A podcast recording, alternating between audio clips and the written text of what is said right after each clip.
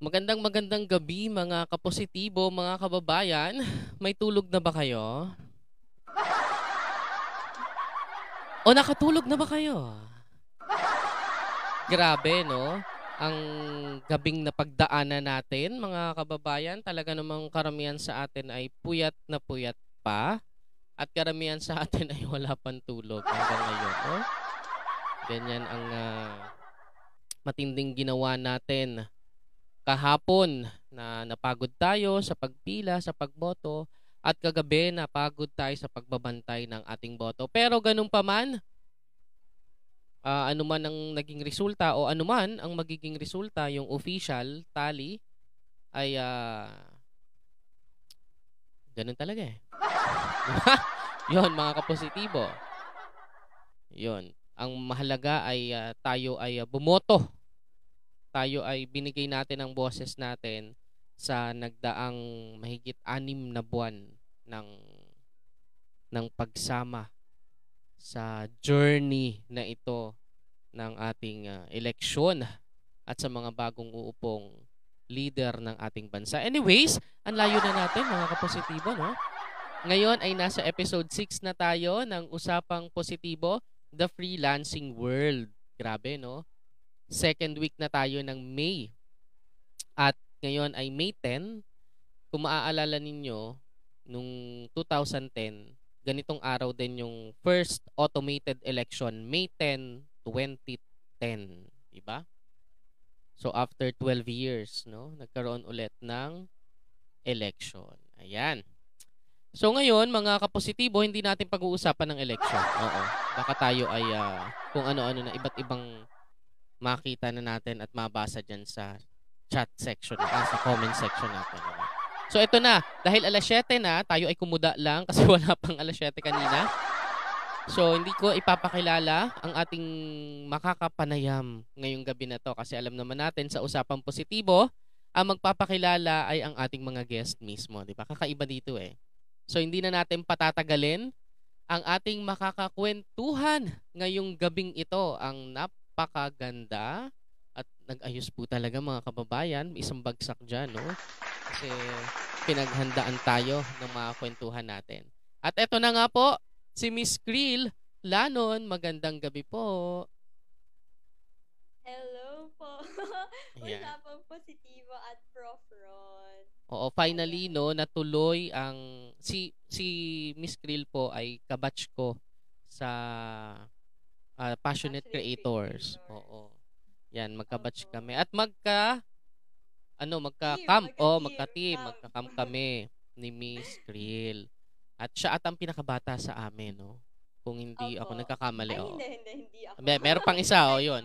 Oo, pero isa siya sa pinakabata. At ngayon nga, syempre, gusto nating makilala ng bonggambog na si Miss Krille. Kasi kami, hindi kami nagkausap ng bongga din nun kasi ang daming ganap sa akin din nung time na yon, hindi ko rin natapos yung camp ng mahusay, ng maayos, no? So ngayon natin kikilalanin si Miss Krille. Okay. Unang tanong, Miss Krille, oh, dire-diretso to, no? Ayan. Correct. First question. Sino si Miss Krille? Kala mo, bigat, no? Sino si Miss Krille? Miss Universe. Correct. Isa lang po akong hamak na bata. Ayun, graduating student ng business ad, major in management, but currently, dahil nga na-invited tayo, freelancer din and as a social media specialist. So apart from that, parang start-up public speaker na din kasi nag-speaking engagement ako with young ones like me. And yun, nag-host ng mga events and then yun, I have my personal brand which is the Digital CEO. So dito po papasok yung life coaching part ng aking mga ganap. So isa tayong raketerang tao, madami tayong mga kaganapan. Diba? And actually ngayon kakatapos lang din ng work ko. Tapos, ayan, meron tayong speaking engagement. So thank you so much Prof. Ron for this opportunity. And grabe, it's an honor to be here sa Usapang Positibo. Hoy, grabe siya sa honor. Oo, may pang-honor. Oo. Hindi yun, no, Krille. Sobrang grabe po mga kapositibo, mga kababayan. ang pag-invite ko kay Krille. Parang in-invite ko lang siya, no? Chinat ko lang out of the blue kasi nahiya akong lumapit sa mga nakilala ko sa passionate creators. Kasi nahiya ako kasi mga big time na tao sila. Ako naman eh, sabi nga ni Krille kanina, ako ay isang dihamak lang naman na tao din, no? So yun. At grabe in-emphasize ni Krille, no? Yung the young ones. Grabe. Ako naman eh, the young ones din. Pero yung ones ko, O-N-C-E. Yung ones, O-N-C-E na. So yun, no? Grabe. Yun si Krille. Pero, ang bata pa ni Krille, no? Nag-aaral at graduating naman na. Oo. Malapit na. Paano ba ang ano nyo ngayon? Ang graduation? September? Sa amin po July. Tapos July. Na siya, on-site graduation. Hindi siya virtual. Then hopefully, hindi na mag-virtual kasi baka diba mag-lockdown. Pero sana hindi naman. Oo, feeling ko hindi naman. Kasi may nanonood ako kanina sa CNN. Wala namang balita. Actually, tinanong niya eh. Tinanong doon ng reporter yung DOH. Wala naman daw alarm na ganong mangyayari. Correct, diba? So, sana totoo nga, alam mo naman, ngayon. So, yun. Correct. So, ito, kumusta ang buhay ni Krille noong pumasok itong pandemyan to? Kasi, estudyante ka eh, diba? Galing ka ng face-to-face na klase. Dumating ang pandemya, ano ang mga pinagkaabalahan ni Krille? Nung nag-start yung pandemic, nag-switch po talaga ako kasi bago mag-pandemic, nag-photographer ako, freelance photographer. Oh, oh. So, meron ako mga clients for debut, ganyan, pre-debut. Nag-shoot talaga ako ng mga people dito around Parañaque.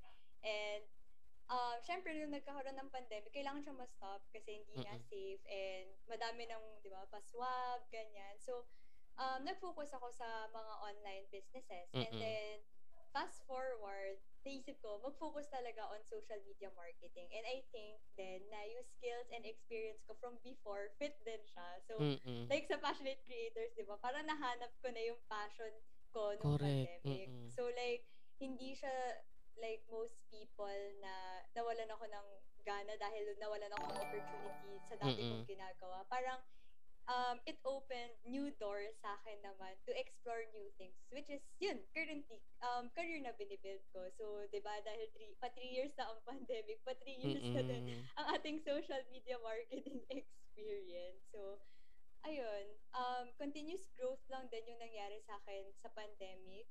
And before pa po kasi parang kahit may school ako noon, talagang umaattend ako ng mga seminars and then nag-aaral ako outside of the subject sa program ko. And then ngayon, ganun pa din yung ginagawa ko. Kaya nga po tayo nakita sa passionate creators kasi naniniwala ako, like CEO po kasi ako. So, lifelong learning ang ating motto. So, nililive out po natin yun. Totoo, no? At saka, grabe yung experience mo as a Gen Z. No? Hirap na hirap kayo kasi kayo talaga. Kasi ang mga Gen Z, 'di ba, mas socialite eh. Sociable kayo, 'di ba? Mas gusto niyo yung mas nasa labas kayo, ganyan. And speaking of, sabi mo freelancer ka pala before, pero hindi pa digital, no? Sa photography. Hanggang ngayon ba tinutuloy mo 'yon? Yung sa photography part, hindi. Like focus na tayo sa social media marketing. Correct. And speaking of social media marketing, ano yung first client mo dito sa digital world, sa freelancing world na to? First client ko is my first business din.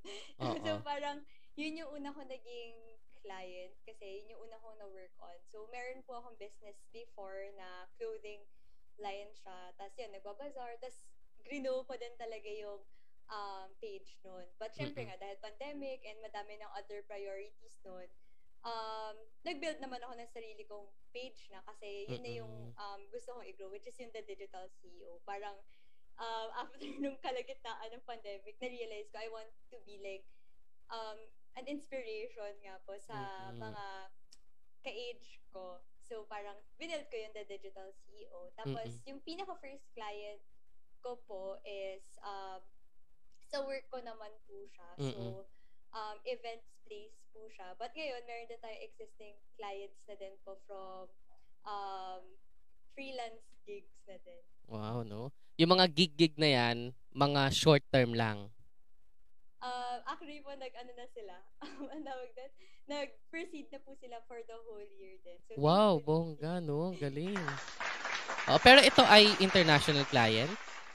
Local po. Parang local, sa akin is prefer ko po na local. Mm-mm. And startups po yung niche na pinili ko. Correct. Ang galing, no? Itong mga, yung sinabi mong startup na yan, no? Okay lang kahit banggitin or di natin banggitin yung name ng business. Pero itong startup na to, kilala mo siya talaga yung may-ari or naganap-hanap ka din online? Total strangers po talaga. Actually, nakalimutan ko na kung paano ko sila nahanap. I think through email and yung mga Facebook groups po na meron tayo na sinasalihan doon. So, total strangers. Wala akong friend na hinahandle yung brands nila. So, ayun. Oo. Pag-usapan natin tong ano, Krille, yung The Digital CEO. Bakit ganyan yung brand na naisip mo, na napili mo? First talaga po, parang dream ko talaga maging CEO. Like, before pa, kahit naging freelance photographer ako, parang into business na talaga ako. And I want something na ako yung nag-create. Correct. So, parang naisip ko, though actually, iba siya eh. Hindi siya yung typical CEO na iniisip natin. But, like yung sabi ko nga po sa passionate creators, yung pagiging CEO or digital CEO is like being the CEO of your life. So, you control your life or you design your life the way you want it. So, I want din yung mga people na under or people who would listen to me, parang ma-design nila yung life na gusto nila. Kasi, alam mo, possible naman talaga na you can create the life that you want with all the opportunities available there and all the people that could help you. Lalo na sa community po natin, di ba? Like, sobrang generous na mga tao. So, I want to inspire young people na gawin din nila yun, na hindi naman siya necessary na social media marketing or like same niche with us, but parang something that they're passionate about. Tapos parang i-build din nila yun. So parang building an empire sa something you love. Ganun. Totoo, no? Parang ano, parang intrinsic, no? Internal yung pagiging CEO. Opo, yun. Diba? Pero ang galing, no? Ang galing nung ganung mindsetting na ito, no? Ito yung gusto kong maging talaga. Yung may goal ka, may path ka na sinusundan. At ito, no? Unti-unti mo nang natutupad siya. Actually, Krille, no? Kwento ko lang. Yung ginawa sa atin na activity, yung sa camp, sa master camp, binabasa ko yung mga gawa nyo, di ba? Nandadaya, no? Hindi naman sa nangopya ako. Pero natapos ko siya. Natapos ko yung first activity natin, tsaka yung second. Ang problema nga lang, yun, na-busy tayo. Ang ginawa ko, binasa ko. Kasi na-inspire ako kasi sa Aphrodite, sa camp po namin, ni Krille, batch 7 kami sa master camp. Puro sila bata. Or parang tatlo ata kayong mga bata doon. Tapos puro na kami mga majujondan. Kasama ko mga moms na, no? So yun, nakaka-inspire sila. Nakaka-inspire kasi ako as an agency owner din, di ba? With 13 na tao na hinahandle ko. Mahirap siya. Actually, mahirap siya. Pero yun nga, no? Intrinsic kasi yung pagiging CEO. Kaya hindi siya sobrang hirap. Mahirap pero hindi sobrang hirap kasi alam mong may tao rin na sumusuporta sa'yo. And speaking of suporta, Krille, nung ito na, tinayo mo yung digital CEO mo, yung The Digital CEO, ano sabi ng parents mo? Kasi di ba alam mo naman, yung normal family setup sa Philippines, online, anong kikitain mo dyan? May ganun din bang moment? Meron po naman, kasi parang pre-pandemic din yung before magkaroon ng personal brand eh. So parang siyempre, iba po yung expectation ng magulang. So, parang, inisip nila mag-aaral ka lang. Pwede yung sports, ganun. Pero hindi kasi yun yung trip ko sa buhay. So, parang, yung trip ko mag-racket, kumita ng pera, mag-part-time. Parang yun yung drive ko. Though, related naman siya sa course ko. Pero siguro hindi na ine-expect ng parents ko. So, may mga times na napapagalitan ako kasi syempre, gabi na umuwi from seminars, ganyan, mga workshops. Kasi parang hindi naman yun yung typical na ginagawa ng mga bata, di ba? Usually, walang after class, as uwi na. Pero hindi ako yung parang party person din. So, hindi naman ako magala na bata. So, yun lang yung pinagkakaabalahan ko. Pero ginagabi. So, parang nung later on na, like, nung nakikita na nila na parang nag-grow na yung personal brand and then meron na talaga mga clients and then ngayon may work kasi po ako pa eh. So parang nakita nila na parang may path naman pala patungo, na may direction naman pala yung ginagawa. So super supportive nila dun sa ginagawa ko. And I think nanonood ata sila kahit nandun sa labas. So shout out sa family ko. Shout out kina mom and dad out there. Yes. Oo. At may mga nagla-like no ng ating live ngayon. Hi Miss Avic Flores, hi Miss Sir Bong Bunyag. Magandang gabi po. Ayan, tita ko yan. Hi Kuya Bong. Hello po. Yon. Speaking of support nga no, nadinig natin na ayun, support din naman no ang parents, support ang family. Katulad nung last na guest natin, si Pat. Alam mo, 21 years old pa lang din si Pat pero may sarili na rin siyang agency at nakakatuwa kayong mga kabataan kasi grabe ang creative nyo, no? Naiisip nyo yung mga ganyan. Sabi ko nga kay Krille kanina bago mag-start sa Zoom, sabi ko sa kanya, anong ginagawa ko nung edad ko na yan? Nung age ko na yan? Nasaan ako nung age ko na yan? Diba? So yun, punta tayo dito, Krille, sa pinakamahirap na part. Ano yung pinakamahirap na part ng pagiging freelancer? First po talaga sa akin is parang yung belief mo sa sarili mo. Lalo na ng bata ka kasi madaming competitors eh, di ba? Madaming people na nasa social media marketing na. So, paano mo ibebenta yung sarili mo? And bata ka. So, parang inisip nila experience, ganun. Kaya parang nag-i-invest talaga ako for education when it comes to this topics. Kasi kailangan may bala ka din kapag meron ka mga clients, ganyan, and very knowledgeable ka dapat and skillful when it comes nga dun sa ino-offer natin na services sa kanila. So, one yun na parang hindi ka believe sa sarili mo. Pero parang ongoing process po siya sa akin na tinatry ko pa rin siyang i-work on.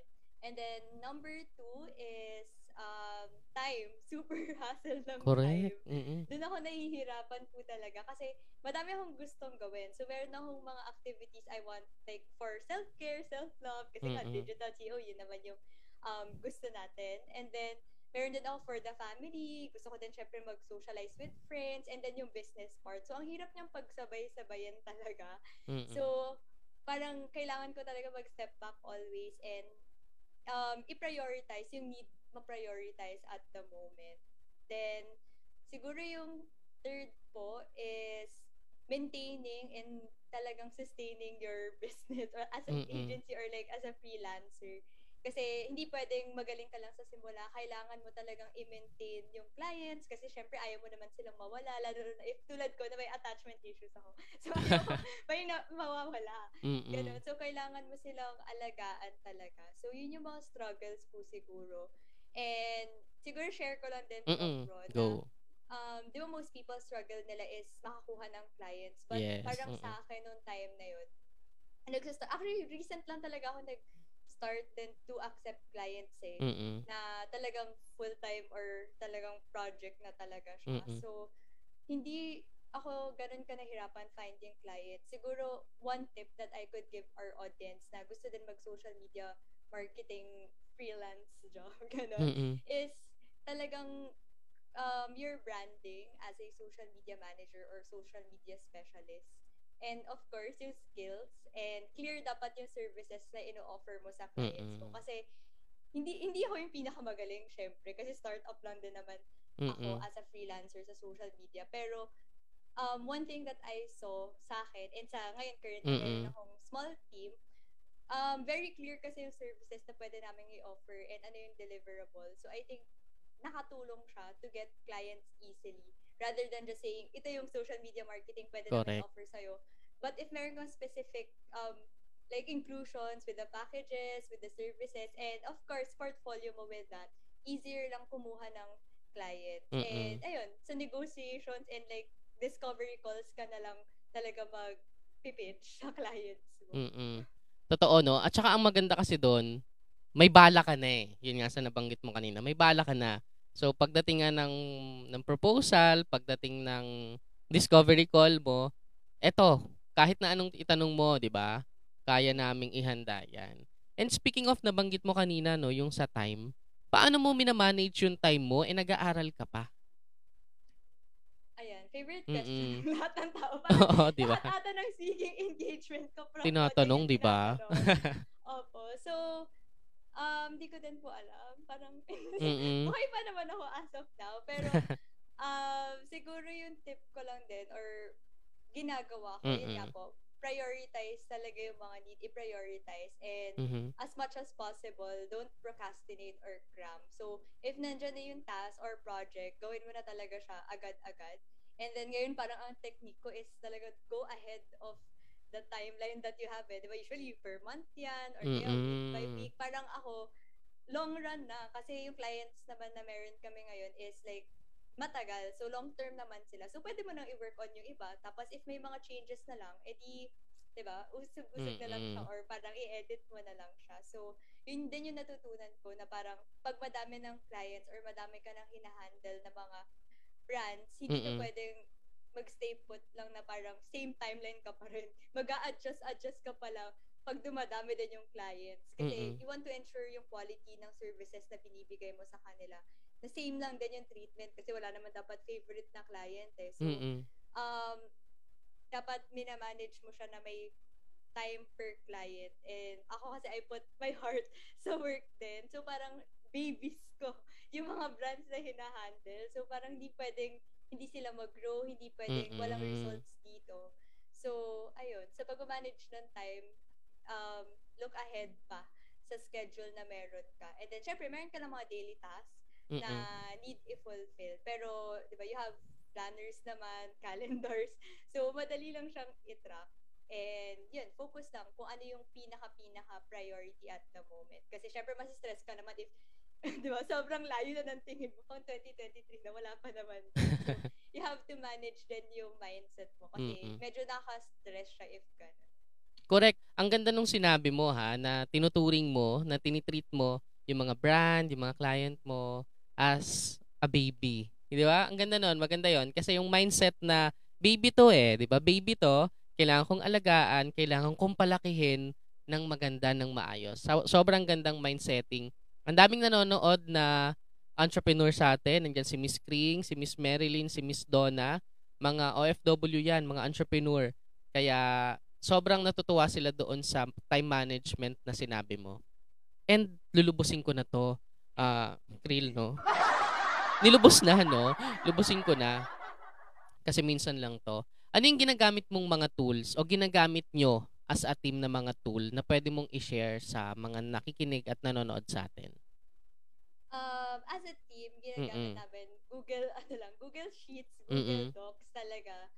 As in, for me kasi keep it simple lang. Correct. Kasi yung team ko naman talagang students din kasi mostly sa kanila. So, graduating students din. So, kailangan simple lang tayo para madali lang din mag-communicate with them. Pero other than Google Sheets and Docs, gumagamit din kami ng Trello. And ako, personally, yung calendar sa MacBook, gano'n. So, helpful yan sa akin. Tapos, meron pa akong planner na sinusulat ko talaga. Kasi, pag sinulat ko, natatandaan ko lalo. Correct. Rather than just plotting it. So, for editing naman, Canva is life.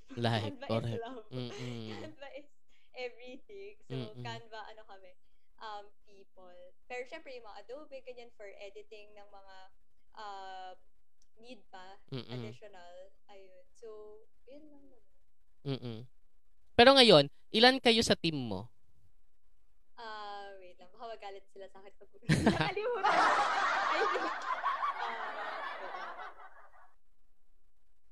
Lagot, may nakalimutan si Krille.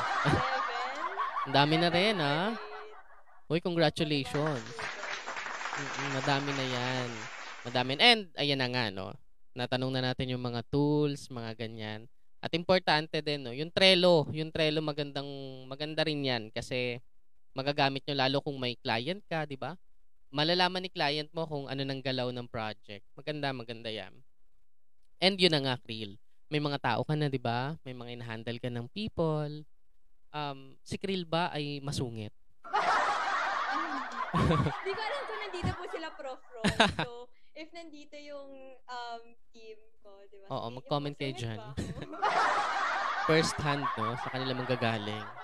Opo. Pero hindi naman. Kasi mahaba naman po yung patience ko. And parang ang iniisip ko naman when it comes to team, possible, diba, na may mga mistakes or like mga konting need pang ayusin since mga bata din sila. So, nag-a-adjust din ako sa parang experience ko from before na ganun din naman ako nag-start. So, wala akong karapatan magalit.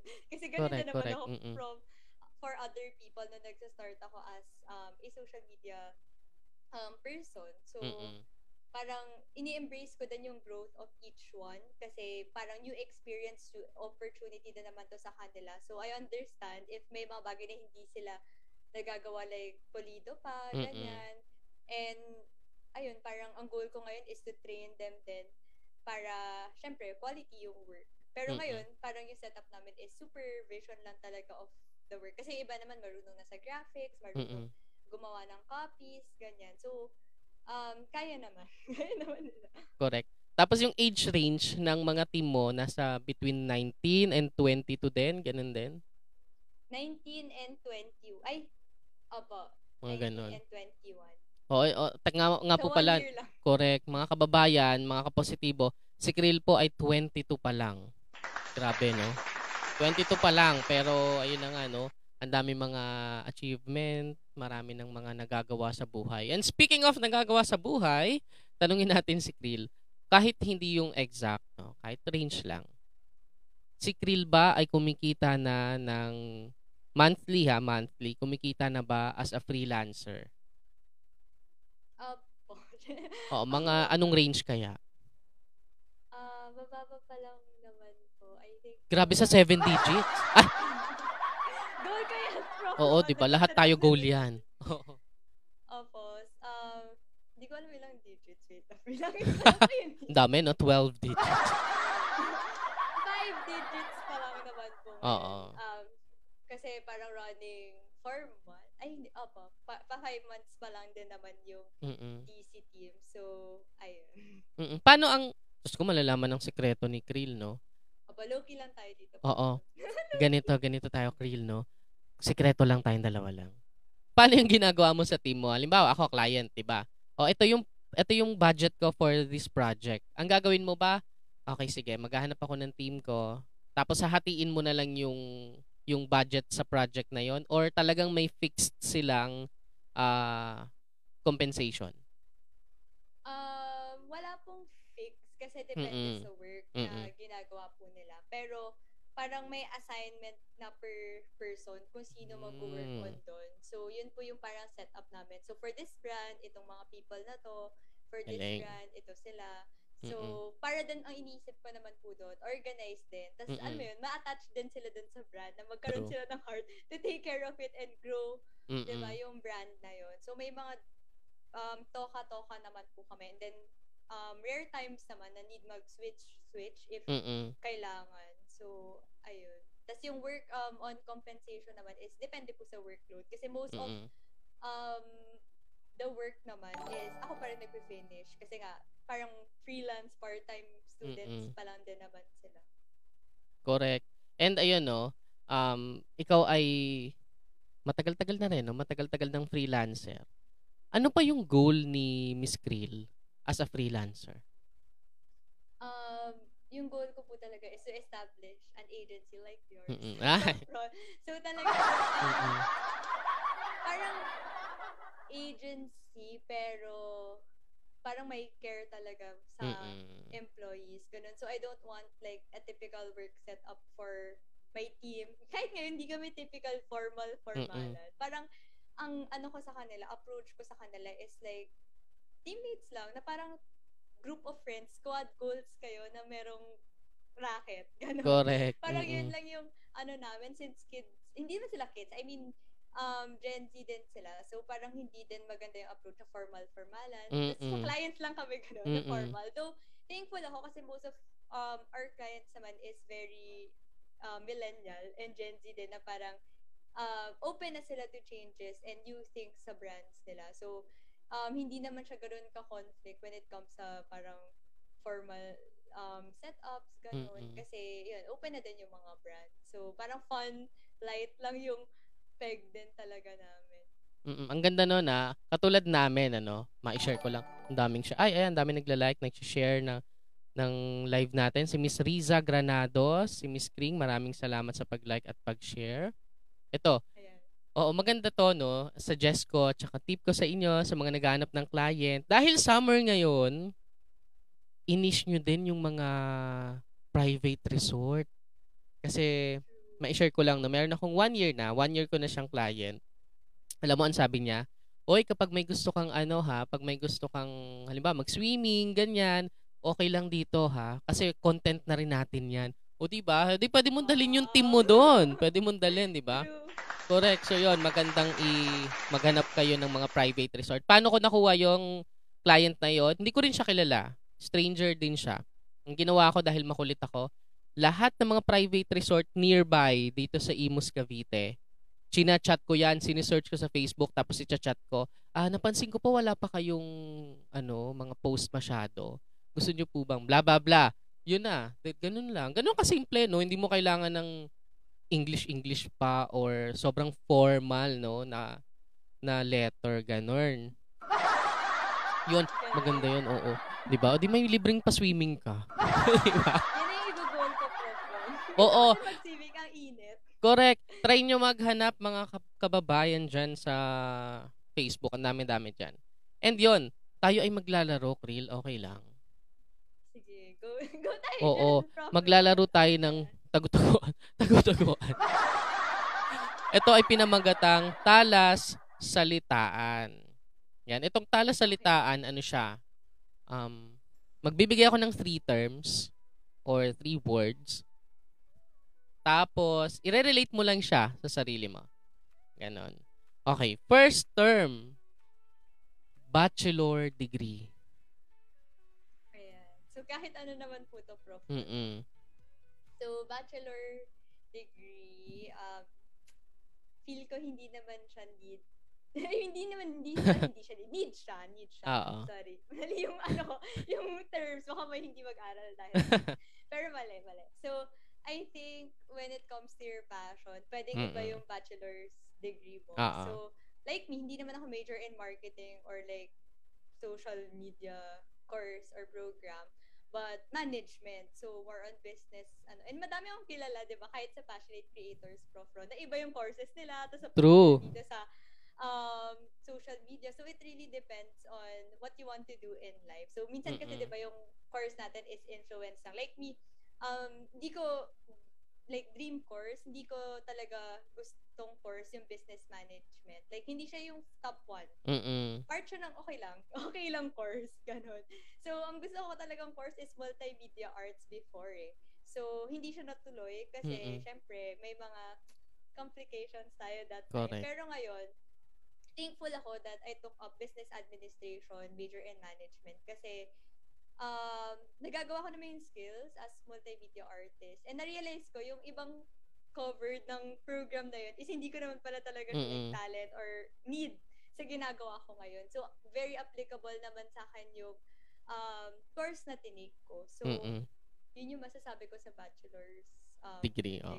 Correct. Yeah, sa bachelor's degree, no, tama din naman si Krille dun sa nabanggit niya kanina kasi we're talking about freelancing eh. Kasi sa freelancing talaga, skill ang kailangan. Regardless of kung may natapos ka o wala, whether you have bachelor's degree or wala, di ba? Ang importante skill. Kasi ang unang tatanungin ni client, kaya mo ba to? Alam mo ba to? Ganun yung mga tanong niya eh. Actually, may nakita nga ako sa LinkedIn. May nag-post doon ng hiring, ganyan-ganyan, bla bla bla. Ang sabi niya doon, ang nakalagay doon sa posting niya ha, I don't care about your degree. I care about your skills. Ganun yung sabi niya. Oh, naka all caps pa yon, di ba? Para sa mga Correct. Para sa mga mag-a-apply, hindi ko kailangan ng degree. Kailangan ko skill. Hindi kasi mga kababayan, no, hindi namin sinasabi na ang pangalan nito, na huwag kayong mag-aral. Oo, na huwag kayong mag-college. Hindi yon. Pinag-uusapan natin kasi sa freelancing, skill talaga. Marami tayong mga kakilala dito sa freelancing world na hindi sila college graduate pero may agency din sila. Marami tayong mga kakilala niya. May group kami din na mga matatagal ng freelancer, pero sila yung nag-a-achieve, no? Mga achiever sila kahit wala silang bachelor's degree. Kaya ako natanong yung kay Krille kasi gusto kong tanungin as sa mindset, no, ng Gen Z. Ganun kasi kami matatanda na eh. Diba? Ganun yung mga isip. Hindi naman nagkakalayo yung isip natin, no. Ganun naman din ka-importante din. Importante ang bachelor's degree, importante ang skill. Ganun yon. Kasi fallback lang yun eh. Fallback lang yun. Kasi hindi araw-araw may client ka. Hindi palagi may client ka. Yon. And second term natin, ito na. Disinformation. Ayan. Very timely. Correct, di ba? Very timely topic, Prof. Rod. Mm-mm. So, I think disinformation, responsibility natin as social media specialist, manager, or kung anumang klaseng person Correct. Ka in social media, responsibility natin to put out the truth and like focus talaga sa facts. So, mahirap yung kasama ka pa sa mga trolls or like kasama ka pa sa mga nag-aano ng fake news. And I think, alam naman natin siguro talaga na as freelancers din, kasi hindi lang naman, diba, like, social media marketing yung nag-freelance. So, parang responsibility mo, yung pinuput out mo sa platform mo, whether it's Facebook, Instagram, TikTok, or anything. So, whatever you put out there could influence anyone na makakita nun. So, siguro we have to put into mind, and ako, yun din yung pinapractice ko, na what I put out here is gusto ko na gagawin ng tao, or like, okay lang sa akin na ma-inspire sila doon. So, if hindi mo siya gustong, or hindi siya good for people na gawin, diba? Don't put it out there. Kasi sobrang absorbent? Nag-a-absorb. Nag-a-absorb yung mga tao sa mga information that they see online. So, it's easily to, like, believe it, kahit hindi naman talaga siya yun, diba? Like sa TikTok, madaming information dyan, kahit sa Facebook, diba? Super dami. So, minsan yung mga tao, talagang sponge sila. Na ina-absorb na lang nila, na hindi nila pinag-iisipan yung mga bagay-bagay. So, role natin as social media people na be part of the truth, gano'n? Be part of spreading, ano talaga, facts and siguro include na din natin yung positivity. Kasi minsan yung disinformation, super negative niya talaga. Toxic, no? Ganun, sobrang toxic. And ayaw naman natin na buong social media platforms natin is spreading those things lang. And parang ang main goal naman talaga natin is to show yung vision ng brand or like yung gawin din yung mission natin as a brand. So if hindi naman yun yung vision and mission ng brand mo, edi wag mo siyang isama doon. Correct. So, ayun. Yun nga, no? Sabi nga sa isang nabasa kong libro, sabi, your content reflects your values. Diba? Kaya, be mindful, no, sa mga content natin na pinupost, especially sa personal brand mo, sa personal account mo, or sa business page mo. And yun, at alam ko mga kapositibo, marami tayong mga freelancers na kapatid na mawawala na ng client ngayon. Oo, kasi tapos ng eleksyon, karamihan ng mga freelancers, ang kanilang client ay mga tumatakbo, di ba? Oo, ako meron din akong isang client na tumakbong mayor, luckily nanalo naman siya, no, with outstanding performance level, ganon. Oo, nanalo naman siya ng pagka-mayor at landslide po. Malaking tulong din yung mga video. Ang hirap eh. Mahirap yung mga video na gagawin nyo kasi magsushoot kayo, maghahanap ka ng third party, di ba? Kasi wala ka namang equipments. Yun. Pero yun, ako mawawalan din ng client kasi yung page na yun, pang-campaign niya. Pero hindi natin pakakawalan kasi magbibigay tayo ng proposal na ako na social media manager mo din sa pagka-mayor. Yung mayor's account mo naman. Di ba? So yun, mga ganung bagay. Yun, last term natin sa talas salitaan. Okay, ready ka na ba, Krille? Yes, ready. Oo. Ito, alam ko nadidinig natin to ngayon. Official. Ayan. Grabe, parang hirap. Pre-pressure ko si Krille, no? Okay.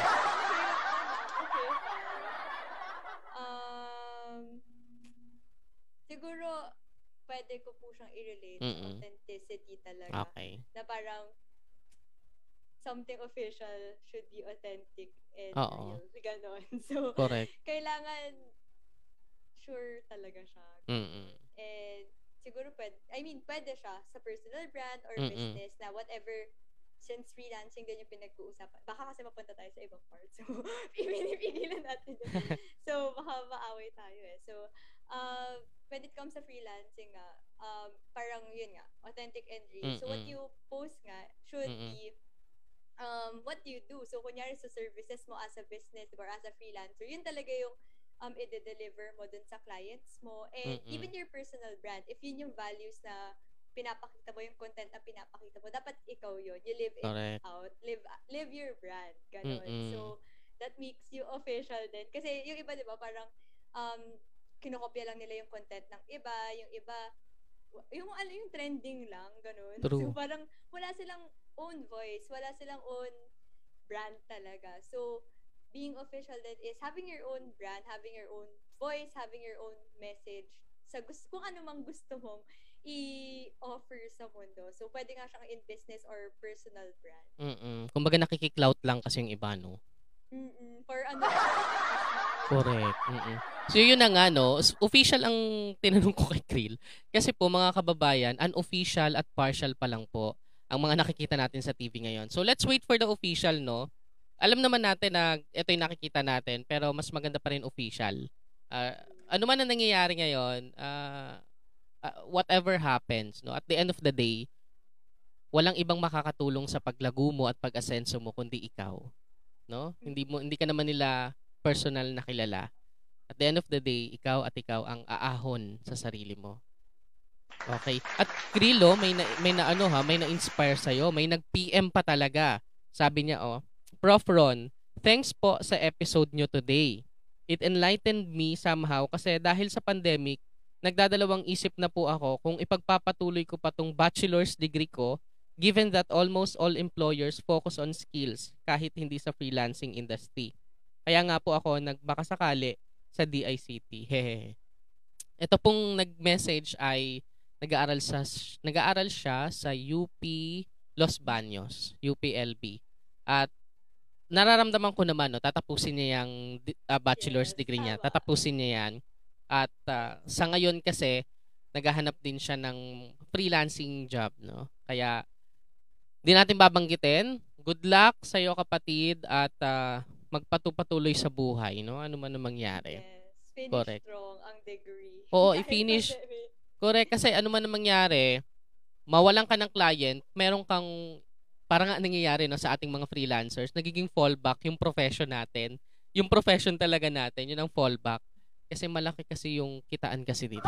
Kitaan ang mga term, no, kitaan. Hindi yun. Tsaka add ko lang din. Go. Sa ano natin, usapang bachelor's.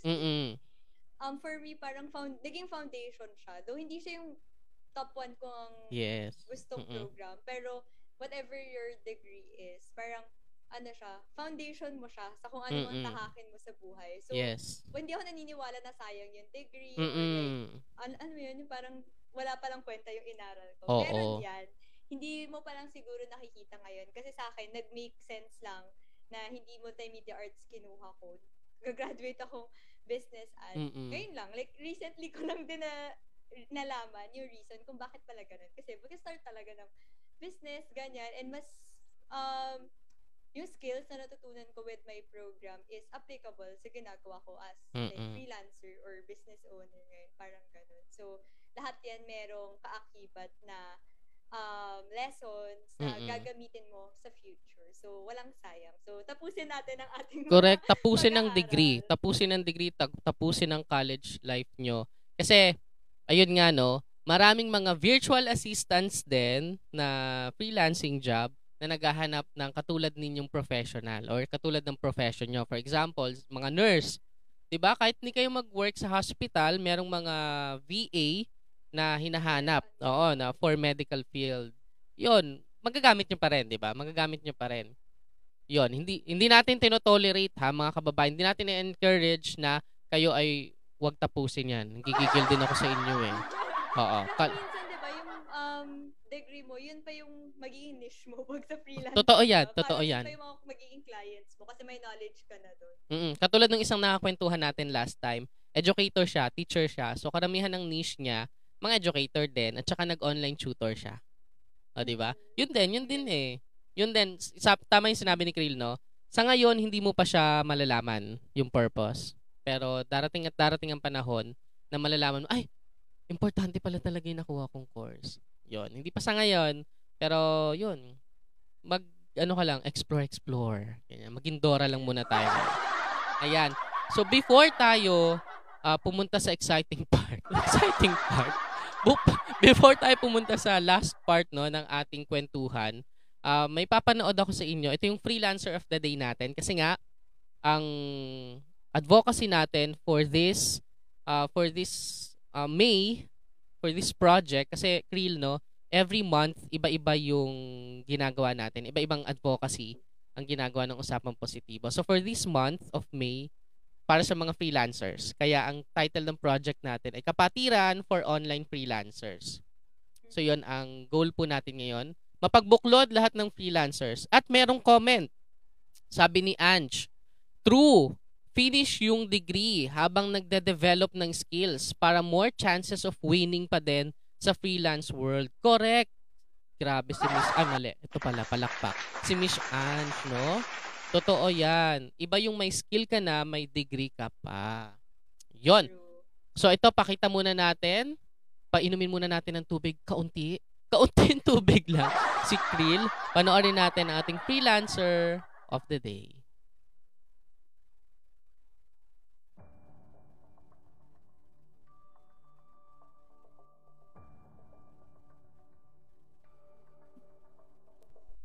Hi! Good day! Thank you for checking this. My name is Rochelle Duan, a social media manager from IVOS Social Media. We are here to help your business boost their confidence through online and be innovatively unique for your competitor. Our service helps you manage your account, KPIs, chatbot, and engagement in social media. If you want to learn more about our service, you can watch this or contact us. I link down below, and you can also visit our website to learn more. Thank you!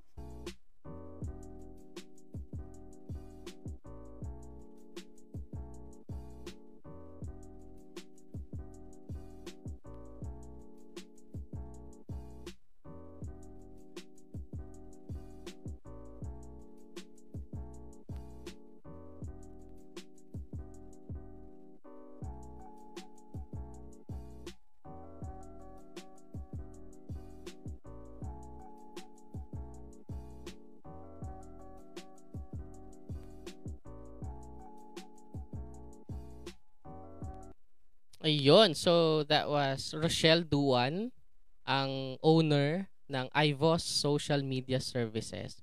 So si Rochelle ay classmate ko sa DICT. Classmate ko siya sa training ng Digital Jobs PH. At yun nga, sabi ko sa kanila, tutulungan pa rin, support pa rin ako kahit nung pagkatapos ng graduation, no. Grabe yung training na yun, Krille. Kaya yung mga ibang team mo, pag-enrollin mo doon, free yun. Scholarship siya na ino-offer ng Department of Information and Communications Technology. So meron yung makikita nyo sa mga Facebook page ng DICT at Digital Jobs PH. Maganda siya, Krille. Maganda siyang foundation. Tsaka may CPD. May CPD kasi yun. Kaya ino-honor siya ng government at tsaka ng ibang mga alliances natin. Yun. And for our last part, Krille, tinatawag natin tong positive vibes. So dito, dalawa, magbibigay tayo ng tips or advice sa mga aspiring freelancer at sa mga freelancer na nanghihina na, nawawalan na ng hope na ipagpatuloy ang freelancing journey nila. So let's start with aspiring freelancer. Ano mga tips and advice natin dyan? Sa aspiring freelancers, just go for it. Kasi yung struggle ko before, ang hirap mag-start, ganyan parang di ba ako ready, mga ganun, mga excuses, but never ka na magiging ready. Magiging ready ka lang kapag nandiyan na siguro. Yun yung naging experience ko eh. Parang, para ka nag-grow along the way habang ginagawa mo na siya. Kasi kahit mag-aral ka or mag-attend ka ng webinars, di ba? Talagang pag-aralan mo yung social media marketing, pero hindi mo siya ina-apply. Iba pa din yung experience. So, just start, di ba? You can start with your own brand nga din eh. Tulad ng ginawa ko or like, pwede kang sa relatives, di ba? Lagi nila sinasuggest na relatives na may business, try out, di ba? Makipag-ex-deal ka muna to experience it. And then, mabilis lang naman eh. As in, parang span of time, nagamay mo na yung mga basic or fundamentals ng social media marketing. You can look for a client na. So, just start and wag kang matakot kasi madaming people na tutulong sa'yo. So, like us, diba? Like, look for people na parang may inspire ka din. So, yan, sino? Prof. Ron, diba? Sobrang log yan. So, yung mga ganong people, kasi ako, dahil nga parang iba yung career path ko with the people like I'm with kasi mga kapatid ko is iba yung work nila, mga engineer ganyan, tapos parang hindi siya related sa akin. Naghanap ako ng people, even strangers, na makatulong sa akin sa gusto kong gawin. So one tip also is look for people that you want to become. So ako, ang pinaka idol ko talaga sa social media marketing is si Kohi Social, si Miss Andrea, ganon. So talaga finalo ko siya, kinakausap ko siya kasi most naman talaga ng social media managers or specialists, marketers, ganyan, very friendly sila and talaga nagpo-provide din sila ng value sa ating mga starting people. So, hanap kayo ng ganun, people you want to become, and then follow nyo sila, ganyan, kausapan nyo sila kasi eventually para makuha mo yung mindset nila, tapos parang ma-excite ka na din to start your own. So, siguro yung parang summary lang nun is look for the right people para makatulong din sa'yo. Tapos, ayun. Yun sa mga aspiring freelancers. Correct. Para naman doon sa mga gusto nang bumitaw as a freelancer. Ayan. Sa mga gustong bumitaw, wag. Wag na. Wag kayong bumitaw kasi madaming struggles. And even ako, mukha lang ako parang ganyan-ganyan. Diba na parang chill-chill lang. Chill-chill lang. Madaming struggles talaga when you're starting lalo na parang feeling mo hindi mo na siya kaya, feeling mo parang hindi ka enough. Ganun ako lagi, ganun yung nafe-feel ko minsan. Pero parang if you focus on your vision din, sa, kunyari ako gusto ko talaga magkaroon ng agency, diba? Gusto ko ng talagang marketing company, ganun. So parang hindi ka titigil sa ngayon eh kasi wala ka pa doon. So, parang yung quote na nakalimutan ko, pinag-usapan namin yung dito sa bahay, pero parang don't stop when you're tired, stop when you're done. Ayun. Ay, so quote yun sa brother-in-law ko na pinag-usapan namin last time. So ako believer na din ako ng quote na yun kasi tama eh, di ba? Ba't ka titigil dahil pagod ka lang? Lagi ka naman mapagod eh, so kahit wala ka pa dun sa gusto mong marating. Or kahit nandun ka na nga, eh, mapapagod ka pa din naman. So, parang yung pagod, stress, and everything, sadness, ganun. Lagi naman sila nandyan. So, just try to overcome it, diba? One day at a time, kasi hindi naman natin may iwasan dahil tao lang tayo, napapagod naman talaga tayo. So, wag mo lang hayaan na kainin ka nun and kainin nun yung pangarap mo. So, kailangan tuloy-tuloy lang and talagang focus ka dun sa gusto mo pang mangyari. Focus ka dun sa pangarap mo despite everything. Kasi pag nandun ka naman na parang ma-feel mo na yung fulfillment. And ako lagi yung nai-imagine ko, ini-envision ko gabi-gabi na parang iba yung magiging feeling kapag nandun na ako sa gusto kong marating. And parang before naman yung state natin ngayon or situation natin ngayon, pinapangarap pa lang naman natin yun eh. Pero ngayon, nandito na tayo, diba, sa present moment. So, same lang din sa mga gusto natin pang marating. And sometimes kasi we focus too much din sa ano yung nasa harap natin. Pero alam mo yun, madami pang possibilities din. Like, sa future, diba? Sa near future. So, tignan mo din ng parang in a bigger perspective yung situation. Kasi baka naman super clouded lang yung utak natin dahil pagod tayo. So, hindi na natin nakikita yung mga pwede pang mangyari, yung potential mo, diba? And ako, believer naman ako of every person na may kanya-kanya tayong strengths, diba? Tapos, meron tayong kanya-kanyang pwede ma-offer sa mundo na hindi kayang i-offer ng iba. So, don't stop kasi malay mo tomorrow, diba? Malay mo mamaya, ma-meet mo yung perfect or like client na fit talaga sa'yo. Mm-hmm. So, don't stop kasi meron talagang tao para sa'yo. Ganun. So, hindi, parang hindi na yun ano, client. Pero parang wag ka nang tumigil. Talagang i-push mo na yung self mo dun sa gusto mo mangyari. And then one day, mapupunta ka doon. Tapos, mag-thank you ka na lang, di ba, sa self mo. Buti hindi ako nag-stop. And one motivation ko talaga is people din. So, yan, yung team ko, di ba, na mga young girls din sila. So, parang part na din sila ng vision ko for what I want din sa business, ganyan, or sa freelancing brackets natin. So, if there are people who are believing in you right now, di ba? Parang one reason din yun to keep going. Kasi hindi dahil dependent sila sa'yo or what. Pero, alam mo yun, parang iba yung feeling na sila nga naniniwala sa'yo, tas ikaw hindi ka maniniwala sa sarili mo. Mm-mm. So, ayun, believe in yourself din na kaya mo pa talaga siyang gawin. Kasi hindi naman yan ipa-plant, diba, sa heart mo, sa mind mo, if hindi mo siya magagawa in the future. Tsaka yung favorite quote ko din, like, in-associate ko na siya sa digital CEO, diba? The world needs who you need to be. Ganyan. So, kailangan i-push mo lang. Kasi yung future self mo, or diba, yung CEO in you, ay kailangan ng mga tao. So, diba, next time, ikaw na yung mag-i-inspire, mag-motivate, mag-i-empower ng people just because you didn't stop. Ayun. Correct. Sobrang ganda, no? Grabe. Nanggaling yan sa isang 22 years old, no? Sa isang Gen Z. Nakala mo, 45 years old na, no? Grabe. Hindi, grabe, no? Very amazing yung advice mo na yon, yung panawagan mo na yon, no? Sa mga kapwa mo Gen Z, sa mga kapwa natin freelancers. Sobrang ganda. At marami na i-inspire sa'yo actually. Maraming mga positive, no? Na feedback sa atin, sa isang platform natin. Sa Facebook, nakikita natin mga like, mga share, no? At may mga nag-PPM din sa akin, sino ba yung kausap mo, Prof? Sabi ko, friend natin. Ganun. Akala nila 47 years old na. Sa pagsasalita, kasi parang ang dami ng experiences. Pero ganun kasi eh. Sa freelancing kasi lalo, pag nakasama ka sa isang community, no, na nararamdaman mo yung support talaga, marami kang matututunan. And isa na nga doon ang Passionate Creators. Ayun, no? So, mamaya ipopromote natin yan. Pero before that, baka may gustong ipromote or i-plug si Krille. Go, Krille!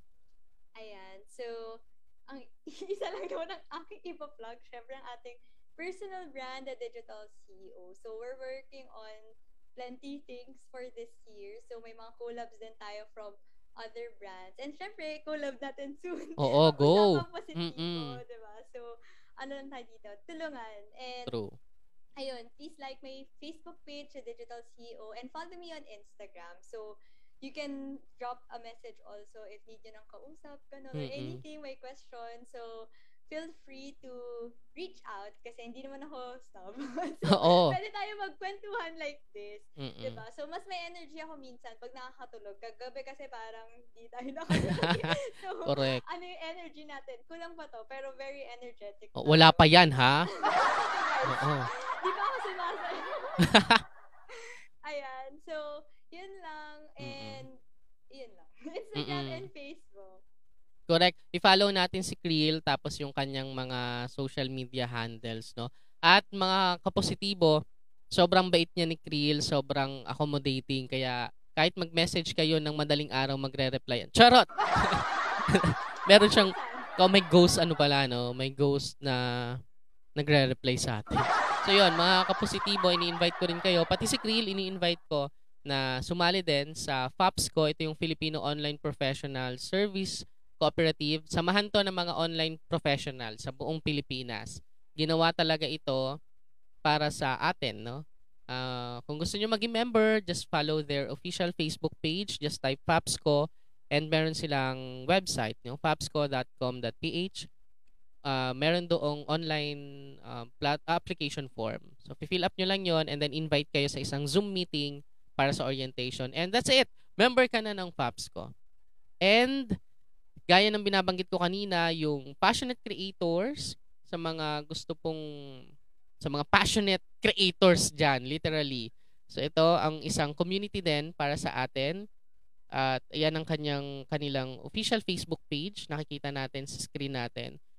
Follow natin. At kung kayo ay gustong sumali or mag-join sa community, just message, no? Leave a message sa kanilang Facebook page. Mababait po ang mga tao sa passionate creators. Marami tayong matututunan sa kanila.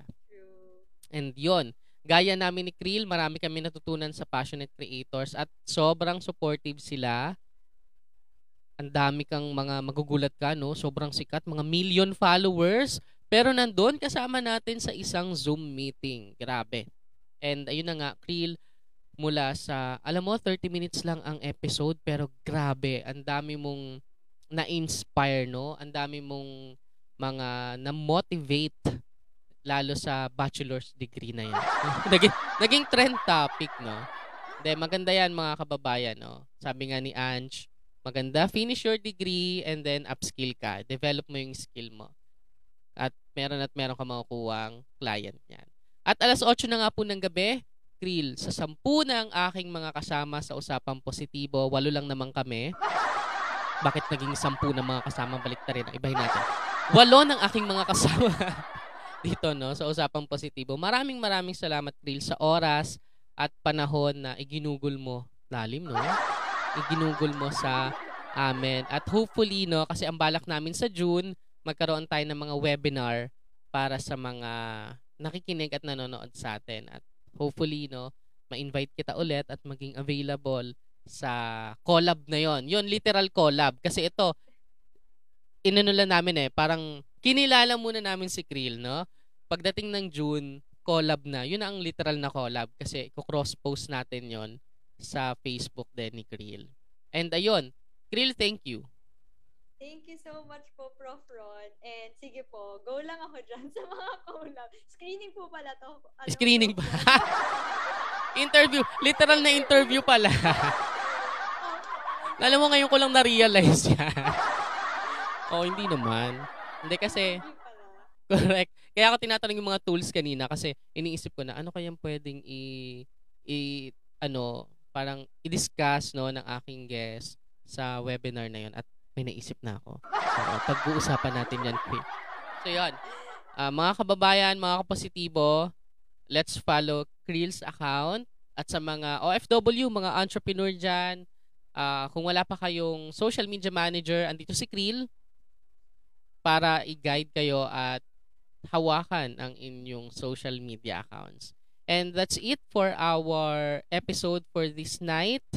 Thank you so much, Krille. Thank you so much, Rochelle, sa ating Freelancer of the Day. At maraming salamat mga kapositibo. Tandaan po natin na hindi pa tapos ang... Hoy! Walang ganon! Hindi tayo magiging baka mabash na. De, mga kapositibo, always remember, God loves you and always remember then spread positive and good vibes. Kita-kits tayo. Oh, nakalimutan ko, Krille, di ba? Ang daldal ko kasi. Meron tayong for our next guest. Ito po ang ating next guest sa darating na May 12, Thursday, 5 p.m. Makakasama natin si Miss Avic Flores ng PAPSCO Academy. Makakasama natin siya. I think, oo, tama yan. 5 p.m. Hindi ko makita, no, sobrang liit na. Double check natin. Ayan, 5 p.m. mga kababayan. Sorry ha. Ayun. So kita-kits tayo sa Thursday 5 p.m. Krille, maraming salamat ulit. Thank you so much, Prof. Ron. Correct. Magpicture-picture tayo sa Zoom. I-end lang natin to. Correct. Bye-bye mga kapositibo sa Spotify, sa nakikinig sa Spotify. Hello. Hello, kumaway. Baka naman nakikita tayo doon. Bye-bye mga kababayan. Kita-kits sa Thursday. Bye-bye.